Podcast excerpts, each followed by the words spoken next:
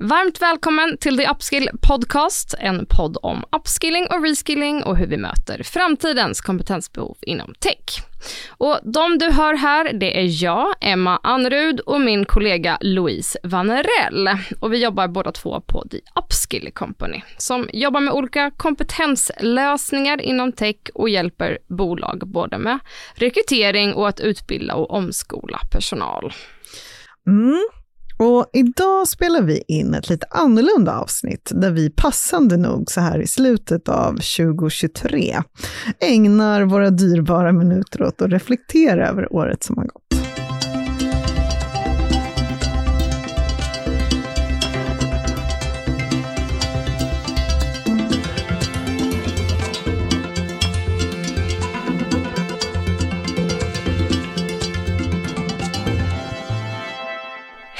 Och välkommen till det här specialavsnittet av The Upskill Podcast, får man väl ändå lov att kalla det. Mm. Och vad är det då som gör det så himla speciellt undrar du kanske? och då ska jag tala om att idag så firar faktiskt vi ett år med den här podden. Wow! Det är ju enormt. det är stort ju. Mest kanske för, för oss Louise, men eh, ändå. Och uh, vilket jäkla år det har varit. Ja, vi har haft otroligt kul Mm.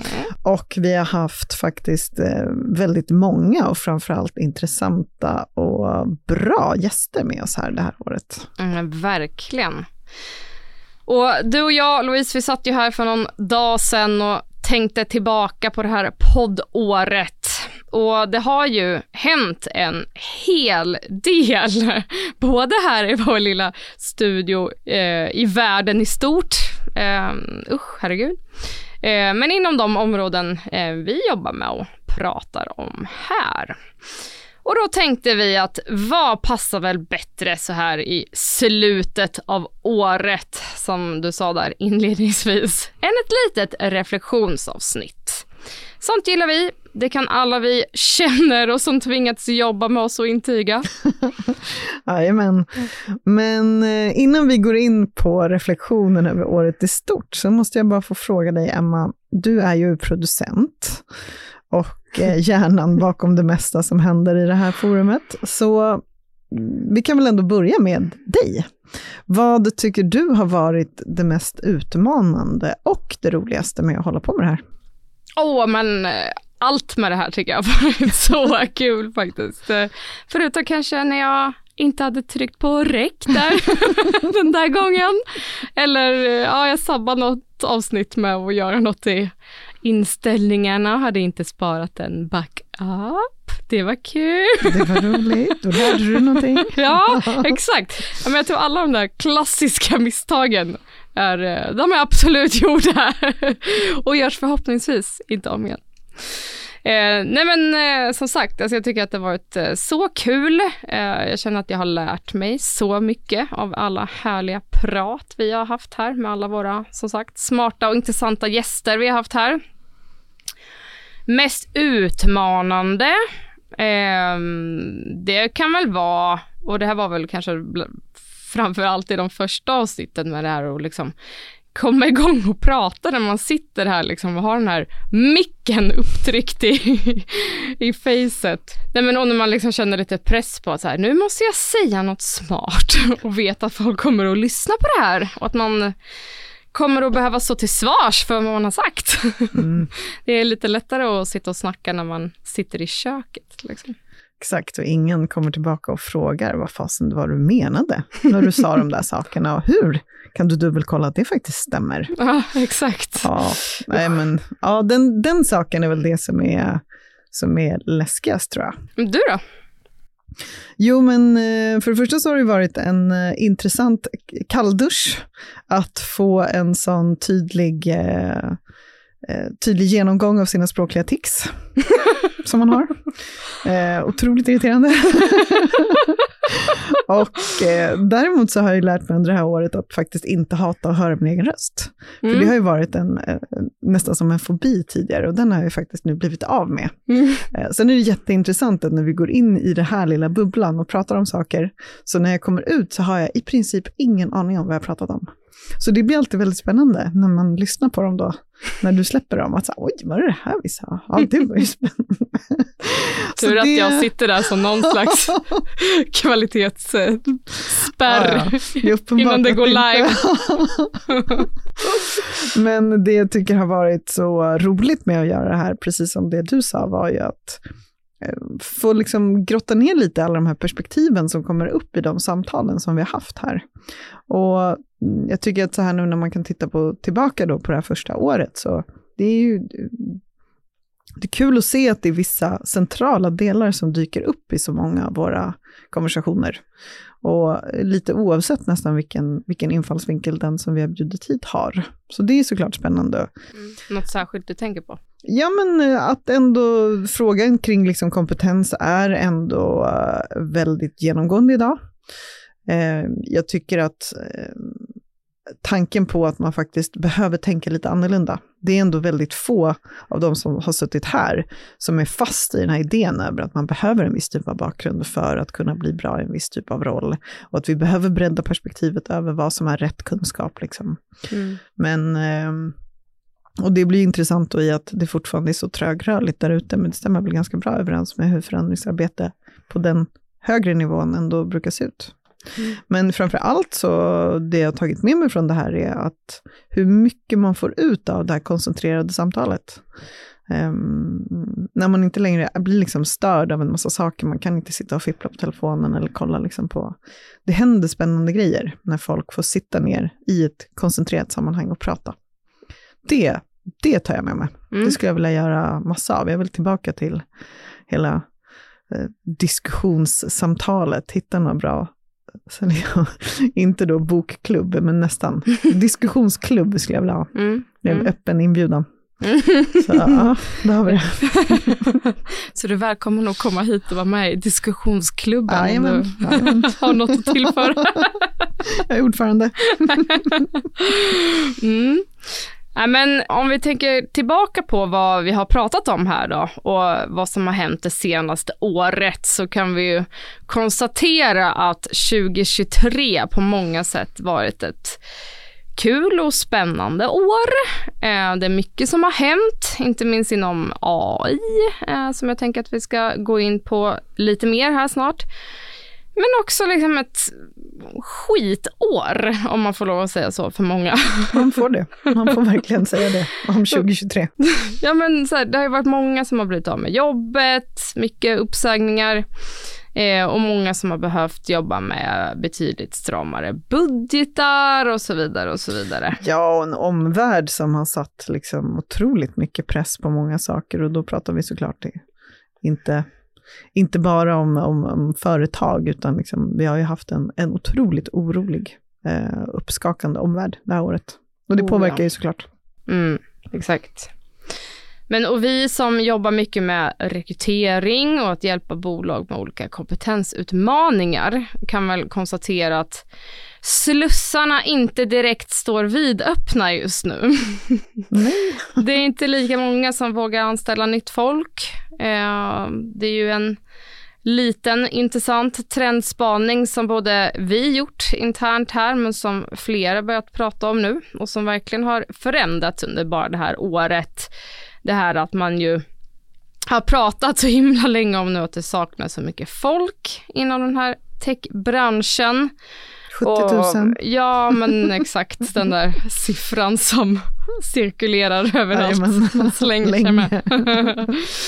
Eh, men det där har man ju börjat ifrågasätta lite nu och säga att nej, men det saknas kanske inte så himla mycket faktiska bodies, mm. liksom kroppar, men det saknas rätt kompetenser. Ehm, så lite mindre prat då i, i dessa tider och allt som de innebär om att man behöver ny kompetens, är sin nytt folk. Man rekryterar mindre och lite mer fokus på möjligheten att kanske förändra och utveckla kompetens man redan har. Alltså då upskilling och reskilling av befintlig personal helt enkelt. För men även om folk rekryterar eh, i mindre skala kanske, så kvarstår ju behovet av rätt kompetens. Men man har kanske blivit lite bättre på att se över de man redan har. Och det här tycker vi ju, det är bra och kul och något som vi uppmuntrar och pratar mycket om hela tiden. Eh, och hjälper till med, om man så vill. Mm. Mm. En liten blink till vår säljavdelning där, varsågoda. Ja, varsågoda. ja, nej men helt klart. Eh, det blir ju, som du sa där, slussarna står väl inte längre vidöppna och det är många som har pratat om att många teknikavdelningar eller tech-IT-avdelningar har varit liksom ganska bortskämda under ganska lång tid med att slussarna har varit öppna. Mm. Och man har kunnat eh, alltid bara hävda att man behöver mer folk. Och där är vi kanske inte riktigt längre. Mm. Och även om det såklart innebär mycket, gör ont för många, och det är många som personligen liksom hamnar i olika situationer på grund av det, men stålbad av den här sorten behöver ju faktiskt inte bara vara av ondo.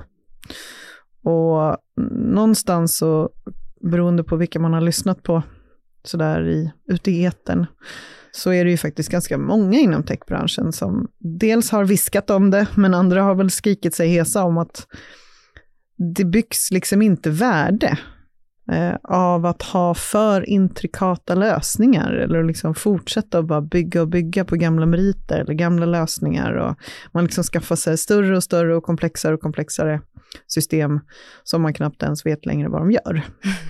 Och det är klart, stålbad av den här typen som vi kanske står inför nu och som många har blivit ut, inte utsatta för, men liksom blivit... Blivit varse om. Ja, blivit varse om, tack. Väldigt bra. Så är ju för att eh, man har, man har liksom byggt sig större verksamheter, organisationer och avdelningar än vad som ger värde. Mm. Och då är det klart, någonstans tar ju det slut. Och det är väl där vi är just nu det, det händer mycket och det är mycket som kommer förändras. Och precis som du nämnde, in den, den nya liksom världen av AI-stödda eh, applikationer som har kommit till oss kommer ju inte göra att det saktas ner på något sätt. Men som sagt, när vi då är i ett läge där pengapåsen kanske dras åt så kommer det sättas större fokus på vad det är för någonting som ger värde och hur man ska kunna utveckla det. Och då i samma avveckla det som inte ger värde. Och då kommer man ju till frågan att liksom säga, ja, vad är det som skapar värde? Vad är det vi gör som är unikt? Eh, vilka är det som gör det och hur kan vi bygga vidare på det? Och då hamnar vi där, där vi gärna är och eh, driver diskussion och samtal, nämligen kompetensfrågor. Vem gör vad bäst? Och det tycker jag har varit jätteintressant och jag ser fram emot att det kommer att fortsätta även nästa år.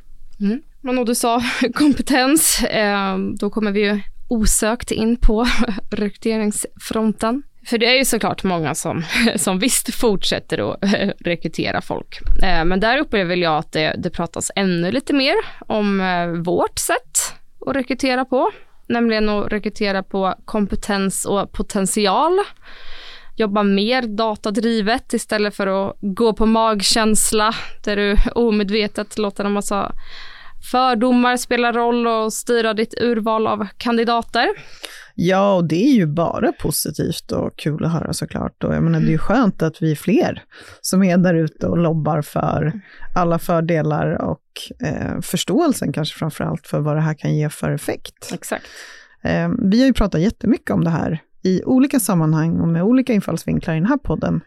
Men det finns ju så himla många fördelar med att göra på det här sättet. Inte bara för individerna som får en chans, som annars kanske inte hade haft det, mm. men att bolag bygger bättre och hållbarare och mer stabila eh, organisationer, när man mm. tänker lite bredare på vad det är för någonting man plockar in. Mm.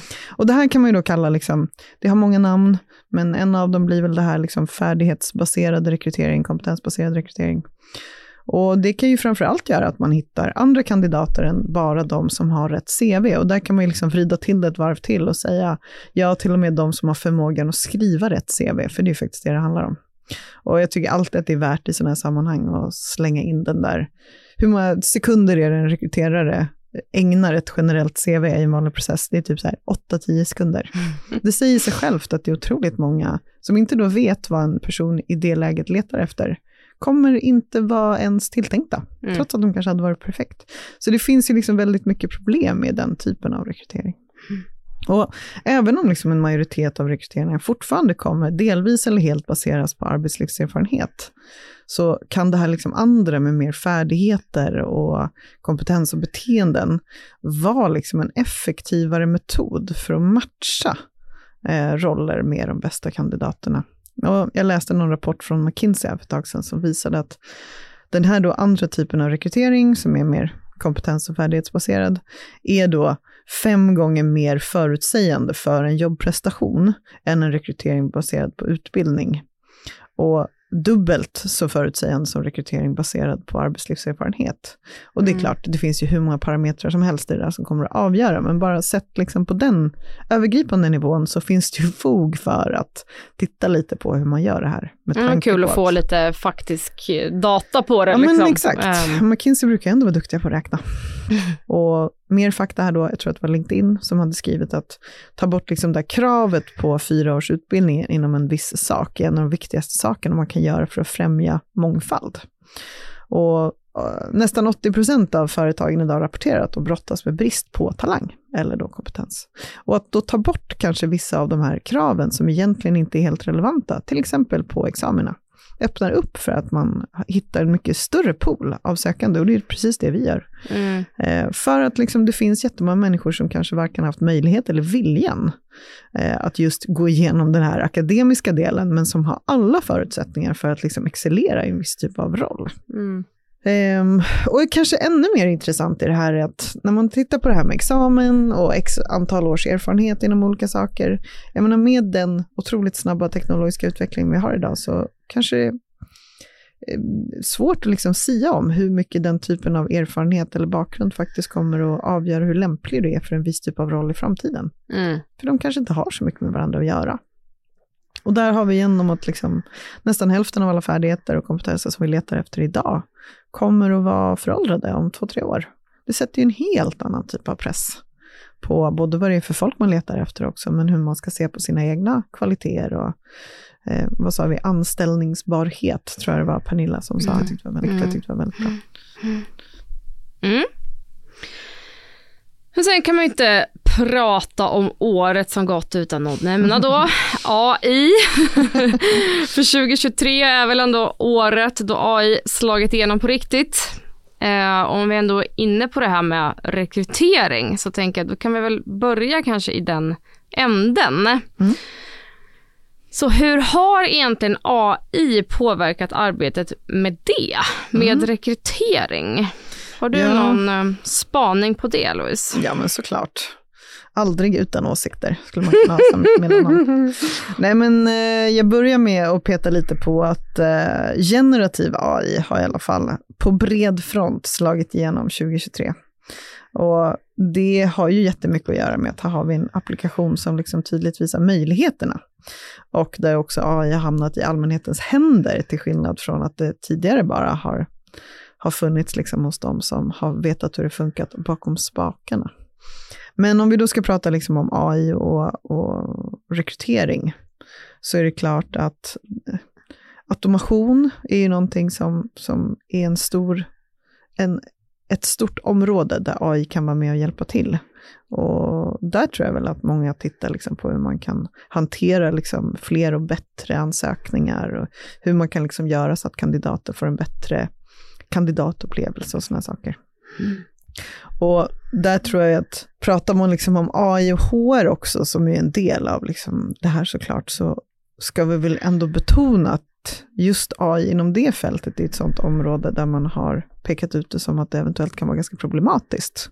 För här pratar vi liksom verkligen om människor och AI och maskininlärning kan ju vara lockande verktyg för liksom vad man tänker sig då, minska fördomar i rekryteringen.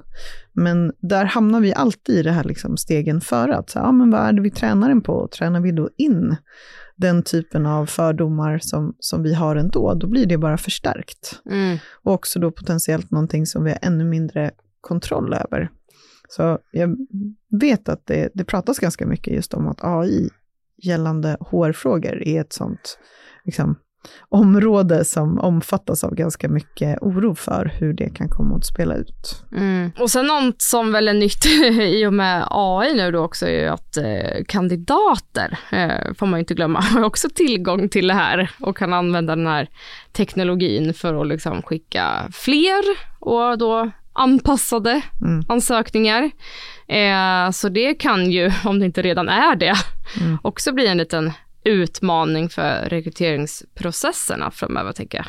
Verkligen. Jag tänker också att det om någonting kommer ställa ännu högre krav på att alla medverkande i en sån typ av rekryteringsprocess kommer att behöva ännu bättre koll på vad det är för någonting som faktiskt är meriterande eller liksom som tyder på att man kommer att vara bra, mm. givet de förutsättningarna som finns just för den rollen och det bolaget. Mm. Så mm, där finns det nog att göra. Mm. Och jag menar det här AI generellt, om vi liksom lämnar rekryteringsspåret, det har ju varit en otroligt snabb utveckling såklart. Eh, från att AI har varit ett för många liksom då teoretiskt begrepp som man har hört om och man har pratat lite om vad kan det vara och hur skulle det kunna funka i framtiden och vad finns det för risker och möjligheter med det och så liksom. Mm. År eh, 3000 Exakt. Och sen så plötsligt då, november förra året, så kom ju då ChatGPT, som plötsligt liksom gjorde det väldigt, väldigt tillgängligt och som jag tror också väldigt visuellt. För plötsligt fick man någonting som vi liksom kan eh, förstå. Mm. Eh, och då var det ju som att medvetandet över att den här teknologin eller då verktygslådan verkligen exploderade. Från liksom någonting som var smalt och lite hemligt och lite som ett svart hål för många och framför allt tekniskt komplex, till någonting som syns och som går att ta på, och som liksom går att konsumera utan att förstå på djupet den tekniska eh, liksom bygget bakom. Och det är väl just det som har hänt 2023. Vem som helst kan typ konsumera AI-stödda applikationer och verktyg. Mm.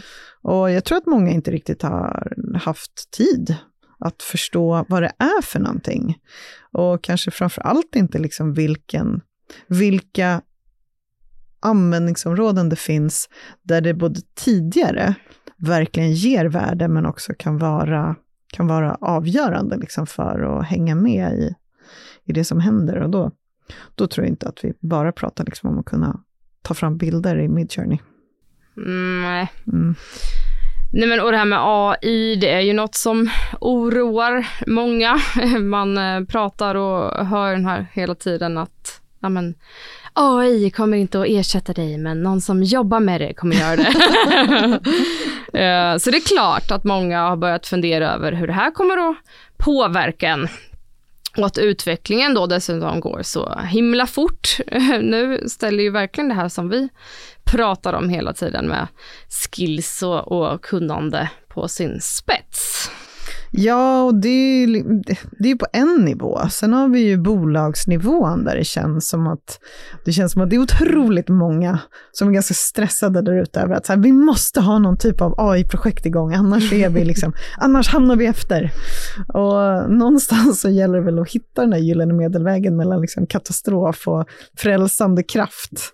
För att, se att, för att se det lite för vad det är. Det är ett verktyg som så många andra. Mm. Och man måste förstå att det kommer med en massa möjligheter. Och precis som med allt annat så gäller det att hitta liksom rätt verktyg för eh, den typen av affärsutveckling som du gör. Ja, men titta liksom på ja, men som vad man än ska göra om du ska utveckla din affär. Vad är det vi levererar för någonting som ger värde? Och vad kan vi göra då för att utveckla det? Mm. Så jag tror att man måste liksom börja på den nivån, att inte liksom skapa någon så AI-strategi, där man är så här, oj, nu ska vi försöka jobba med det här i någon typ av silo här, för att vi måste jobba med AI. Utan liksom titta på sina mm. affärsmål, precis som man gör med allt annat. Vad händer på marknaden? Hur ser, våra, hur ser vi på våra konkurrenter? Vad är det vi gör som är relevant och vad finns det för saker som vi kan skruva på för att göra det ännu mer relevant? Mm. Så jag tror mycket det där med att bekanta sig med AI som ett verktyg, det är nog det många verksamheter behöver liksom göra framöver. Mm. Och det är såklart att det kommer innebära jättestor förändring. Jag menar, vi är ett digitalt samhälle idag och alla företag driver liksom dels av sitt affärsvärde genom det tekniska. Så att där behöver man ju hänga med. Det är väl lite som när internet kom. det är inte så himla länge sedan. Det var ju extremt stor omställning. Och vissa hängde med i det och hittade rätt, andra gjorde det inte. Mm. Det är väl samma sak nu.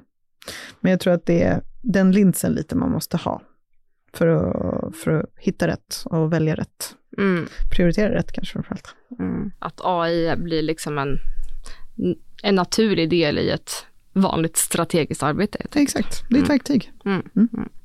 Nej, men vi hade en eh, intressant diskussion med en person som jobbar med då just AI och affärsutveckling eh, på HPE, Hewlett Packard Enterprise. Jajamän. En eh, Patrik Couch Mm. i veckan där vi pratade om just det här och om hur vi alla någonstans kommer att bli påverkade av AI i olika grad.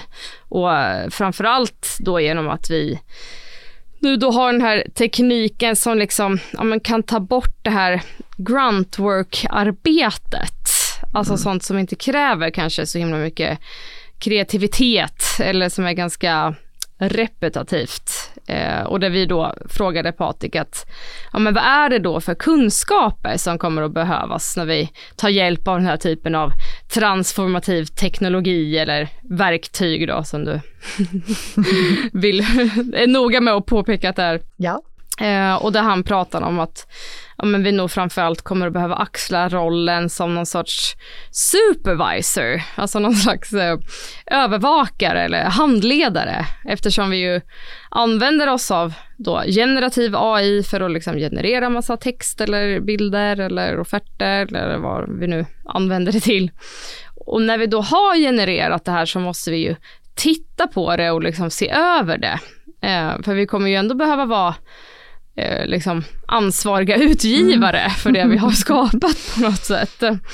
Eh, så en förflyttning från att göra liksom då just gruntwork till att bli mer den här kvalitetssäkrande, eh, omdömesfulla, ansvariga utgivaren var ju det han pratade mycket om. Mm. Ja, och det där tycker jag är, det var jätteintressant från den diskussionen. Det är alltid spännande att prata med Patrik, men just det här skiftet liksom från att, att vi behöver producera saker till att vi behöver kvalitetssäkra det.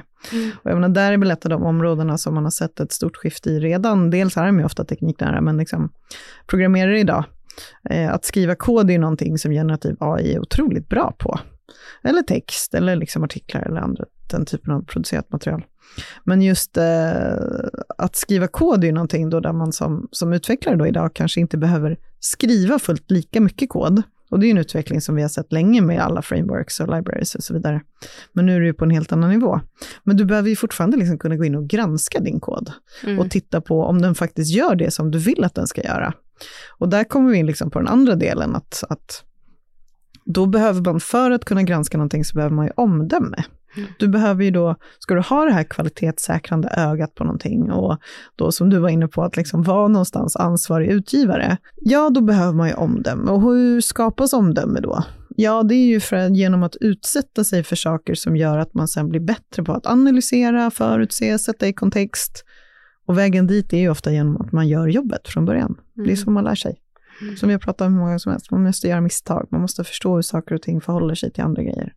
Och det är ju svårt att bara lära sig teoretiskt. Mm. Så har det ju inte funkat hittills. Man måste göra lite gruntwork för att hamna där. Exakt, exakt. Mm. Och det där tror jag absolut kan bli liksom en utmaning på sikt.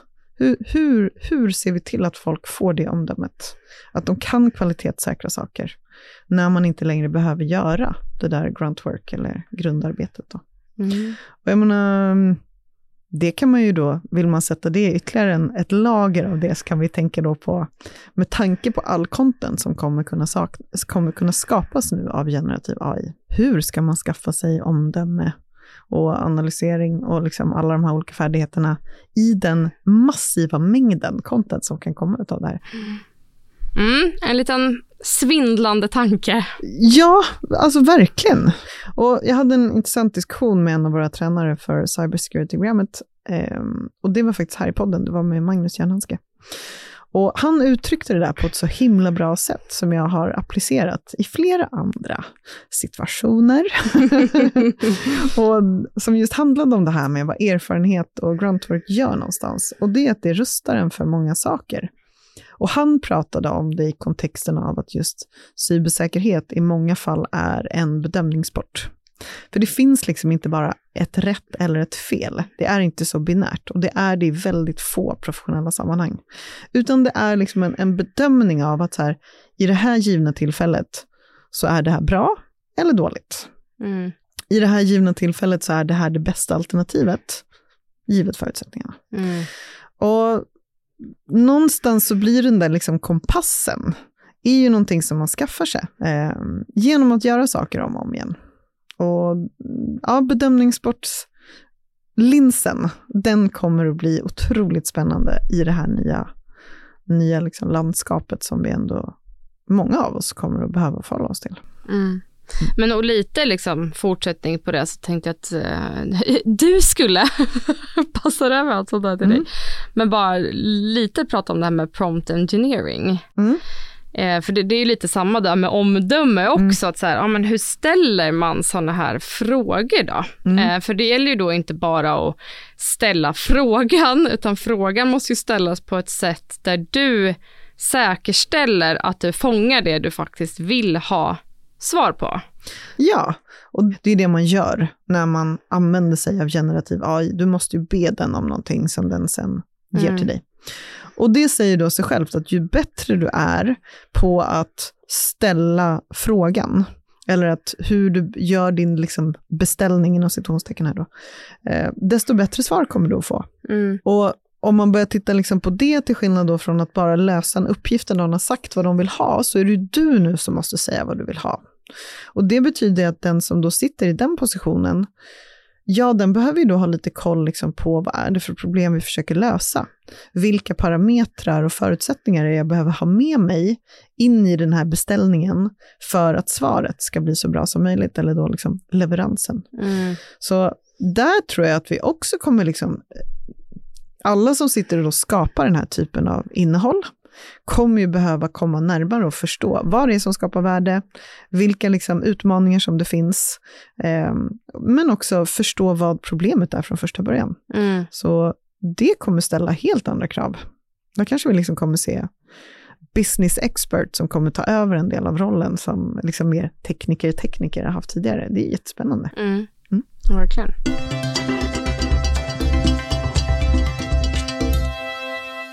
Ja, men det är ju spännande det här med AI eh, och den här nya eran som folk kallar den då. men om man nu står där då med folk som jobbar för eller med den, eh, som man behöver upskilla inom det här området. Var börjar man då? Ska vi bjuda på några tips? Det är klart, vi ska alltid bjuda på det vi har. Nej, men jag tror att den första där eh, handlar ju om att förstå att liksom kompetensutveckling inom det här området inte är någon typ av isolerad aktivitet. Och man behöver ju liksom hela tiden se till att det är kopplat till den rollen du har. För precis som vi sa tidigare, det är inte att du ska lära dig eh, en ny teknologi, du ska förstå vad det här verktyget kan göra. Så det Mm. kommer för det första vara väldigt stor skillnad beroende på vad det är man har för uppgift idag. Du som jobbar med marknadsföring och, och liksom innehåll, ja, du har ju en, en, en helt annan sak som du behöver nu förhålla dig till, kontra kanske någon som sitter och, och liksom behandlar ansökningar om någonting. Ja, Såklart. s- så. Mm. Så där tror jag att man, det är liksom inte, det är inte en sak. Sen tycker jag alltid att när man möts av den här ny typen av teknologi så är det ju bra om man fattar lite vad den faktiskt är för någonting. Så det är väl så här grund, grundgrejen, förstå vad det är för någonting. Mm. Även om det är på en väldigt, väldigt ytlig nivå. Och där kanske det ändå finns någon slags sån grundkurs ju. som typ alla kan gå innan Ja. man får gå åt lite olika Exakt. håll beroende på vad man Ja, står i. och där finns det hur mycket bra som helst. Jag menar, Google släpper sina, Microsoft har sina, har man LinkedIn Learning finns det hur mycket som helst. Eh, jag har ju fortfarande min absoluta favorit som heter Elements of AI, eh, som är reaktor från i Finland som har gjort hur bra som helst. Mm. Alltså den är verkligen fantastisk. Den är lite, där får man ju gnugga sina små eh, knölar. För det är absolut eh, på lite avancerad nivå ibland. Mm. Men eh, vill man fatta vad det handlar om så ska man gå den. Men det finns också sådana som är mycket mer övergripande. Vi kan väl posta några sådana, vi har väl ändå en del sånt. We Ehm, do. Yes, we do. Och såklart, mm, det här är inte bara en teknisk fråga, utan det handlar ju om att förstå det utifrån den rollen och det uppdrag som du jobbar med idag. Mm. Men jag tror att som med all Eh, kompetensutveckling, ha mål och planer. Var liksom befinner man sig idag? Eh, vad tänker man att företaget kommer att jobba med för typ av verktyg gällande då kopplade till AI? Mm. Eh, där kan det ju vara att man, eh, att man liksom har öppna slussar, sett till att så här, vi ska göra allt. Eller så kanske man jobbar i en verksamhet där det är superkänsligt, så att man, man kanske behöver skynda väldigt långsamt för att se till att det är någonting som är baserat och anpassat väldigt mycket efter den verksamheten som man jobbar i. Mm. Ehm, som alltid, ska man lära sig på jobbet så behöver det finnas en kultur där man främjar sånt och där man uppmuntrar det. Mm. Så det handlar ju om, om kulturen generellt på jobbet. Det har ju inte liksom, med det här området att göra. Mm. Ehm, men här tycker jag väl också att som, som, som företag eller liksom som ledning så tycker jag att man ska ta på allvar att det här är någonting som ändå skrämmer många människor. Mm. Och när man hör i varenda rapport att liksom AI kommer att göra att vi, att vi behöver göra mindre, att vi kommer att behöva färre människor, att vi kommer att behöva jobba på andra sätt och saker och ting ska automatiseras och det ena med det tredje. Var liksom aktsam på att det är någonting som kommer att skrämma folk. Mm. Vi vill känna oss värdefulla och att vi gör någonting som, som bidrar. Den tror jag att man behöver adressera idag, framför allt i liksom, om man pratar då företagskultur. Mm. Vad kommer det här att göra? Och hur kommer vi att hantera den här frågan? Exakt. Ja, men Där. avsätta. Alltså Mm. man ska alltid avsätta tid för lärande, men liksom Mm. kanske då eh, specifikt för det här. Också då, jag menar vi gillar ju ändå att prata mycket om individens ansvar i det här Mm. också liksom. Ehm, och, det här med att, ja men vill du förbli anställningsbar? Mm. Eh, vill du då behålla ditt jobb och inte bli ersatt av då någon AI Mm. eller någon annan som kan det? Ehm, så gäller det ju liksom att hänga med lite själv. Mm. Men med det sagt så ska man ju inte behöva sitta liksom på den där tiden man inte har Nej. efter jobbet. Mm. Eh, utan det gäller ju som sagt att avsätta lite tid. Mm. Mm. Nej, men jag tycker väl, ska vi, ska vi, ge, ska vi avsluta liksom den delen med någonting konkret, så är väl den uppgiften baserad på två olika saker. Mm. Det är dels, vad gör jag i, mitt, i min roll och mitt uppdrag idag som faktiskt ger värde? Och som är unikt liksom för att jag eh, gör den här saken. Det ger Mm. värde för bolaget som jag jobbar med. Bra. Har du sett det så kan du vända på den steken och fundera på att så här, vad av det jag ägnar min tid åt ger inte värde? Mm. Vad är det som är liksom repetitivt, som inte gynnar verkligen egentligen mig eller verksamheten eller som liksom flera andra sitter och gör? Vad kan man automatisera av det jag Mm. gör? Så att jag kan ägna mer tid åt det som faktiskt ger värde. Och har du liksom lagt lite den kartläggningen över dig själv, ja, men då kanske du kan gå till någon, till någon chef och säga, hörni, det finns kanske verktyg som kan göra att jag behöver lägga 20% mindre tid på det här, Mm. som jag då kommer kunna lägga på det här som får skapa mer värde. Vad tror ni om det? Mm. Och bara så här, ja det låter ju perfekt att du skapar mer värde. Bra, jag kommer att behöva lära mig lite mer om hur det här funkar, så nu vill jag ha tid för att se till hur jag kan inkorporera det på mitt arbete på ett smart sätt. Mm. Där Ja. har vi en liten plan. Mm, bra. Och vi har ju faktiskt ett helt poddavsnitt som handlar om hur man bygger en lärande kultur som vi spelade in med mm, Jenny Långström som är training program manager på Microsoft. Mm.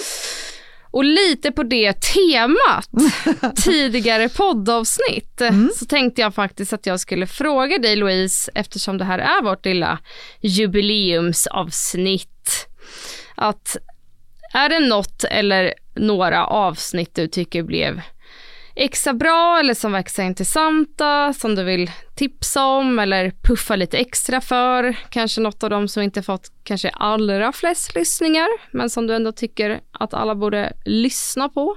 Mm. Jo, men eh, jag ska hålla mig då från att typ nämna alla. Eh, för det hade varit lite... Nej, men jag tycker nog att eh, en av dem som jag kommer på att jag rekommenderar oftast när jag är ute också och pratar med, med kunder och annat, är ju faktiskt det vi spelade in med Pernilla Fischione från, eh, från Länsförsäkringar. Mm. Jag tycker att hon har otroligt intressanta tankar kring, kring hur man jobbar med det här på en liksom, central nivå. Så i, i hennes roll som Strategic Workforce Planner, tror jag att hon heter på engelska. Mm. Den tycker jag är jätte, jättebra. Eh, nyttigt för liksom många som sitter med den här typen av frågor gällande liksom, hur ska vi jobba? Ehm, fokuserat och Mm. strategiskt med kompetensfrågor. I då, som hon jobbar på, en väldigt stor organisation. Den tycker jag är jättebra. Mm. Vi spelade ju när senaste ett om eh, no-code och low-code tillsammans med eh, Kerem från eh, ServiceNow, Mm. eh, som jag tycker är en otroligt klok person. Som verkligen liksom kommer med insyn från hur det funkar i stora utrullningsprojekt liksom, av den typen av plattform som de jobbar med. Eh, sen tycker jag också i liksom all den här typen av förändringsprocess, och om vi liksom då pratar AI och vi pratar stora förutsättningar och vi pratar om att saker och ting förändras och att folk ska förstå och man ska ta vara på den här otroligt stora poolen av kunskap som finns där ute. Så tycker jag att eh, avsnittet som vi spelade in med Goran, där det kom till att liksom prata om communities, det tycker jag att fler borde lyssna lite på, för att det tycker jag vi springer på i väldigt många olika situationer av att man är fortfarande väldigt, väldigt liksom silofokuserad. Mm. Man stirrar in i sin lilla tunnel av saker och ting och, och jag menar bara som idag, vi pratar ganska mycket om hur vi ska kunna mm, titta, liksom vända blicken lite utåt. Mm. Eh, se till att vi spanar lite om vad andra gör. Eh, och där jag tycker att det behöver inte bara vara att läsa liksom stora rapporter från Gartner, utan så här, ta en kaffe med någon som Mm. jobbar med intressanta saker eller som har gått igenom grejer. Och lär dig lite om vad andra gör. Mm. Eh, Gör inte om samma misstag, eller gör i alla fall om dem med öppna ögon. Så jag tycker att Gorens avsnitt om, om community-delen är faktiskt jätteviktig. Så Man behöver lite, för. mänsklig input också. Man kan inte bara bolla Nej. saker med sin nya vän ChatGPT. Exakt. Ja. Så det, det vill jag, det vill jag mm, trycka lite på. Mm. Sen tycker jag faktiskt ett av de som du och jag spelade in som handlade om eh, att skapa förutsättningar för prestation. Den tycker jag är jätteviktig. För Mm. jag tror att i sådana här turbulenta tider, i frågan om att vi står inför stora förändringar, många är oroliga, det som kommer vara avgörande för otroligt många organisationer och människor är ett bra ledarskap. Mm. Så där har du mina. Du Mm. då? Ja, men, ehm, jag tycker också att avsnittet om att rekrytera på potential väl kan vara kul att lyssna på om man känner att man är intresserad och vill veta lite mer om, han, om hur man gör det. Mm. Och apropå då lilla trendspaningen, att man faktiskt börjar prata lite mer om det. Eh, sen tycker jag ju att avsnittet med våra karriärbytare Simon och Matilda är så himla bra att lyssna på oavsett om du är intresserad av att byta karriär själv eller om du har liksom en utmaning med att hitta rätt kandidater och kanske överväger att göra något sånt här som vi gör och plocka in bra folk från andra områden än tech. Eh, för man får liksom lite bevisat för sig när man lyssnar på det här avsnittet tycker jag att det här vi gör faktiskt funkar. Så in och lyssna på dem ni som missat. Verkligen. Mycket bra. Och nu är det väl dags att runda av lite här va? För vi ska ju faktiskt ut och fira lite som sig bör på ettårsdagen. Du fira sina framgångar ska man göra, så att jag är inte sen på att hoppa på den bollen. Bra. Så då säger vi eh, tack och hej för eh, inte bara idag utan för den här eh, säsongen. Eh, vi har en jul här som närmar sig. Och, och för hela det här fantastiska poddåret så ses vi igen i januari. Ja, stort tack till alla er som har lyssnat och framför allt stort tack till dig Emma. Du är ju ändå chef över den här instansen och det är jag väldigt, väldigt glad och tacksam för. Så tack för det Emma och tack alla ni andra och gott nytt år.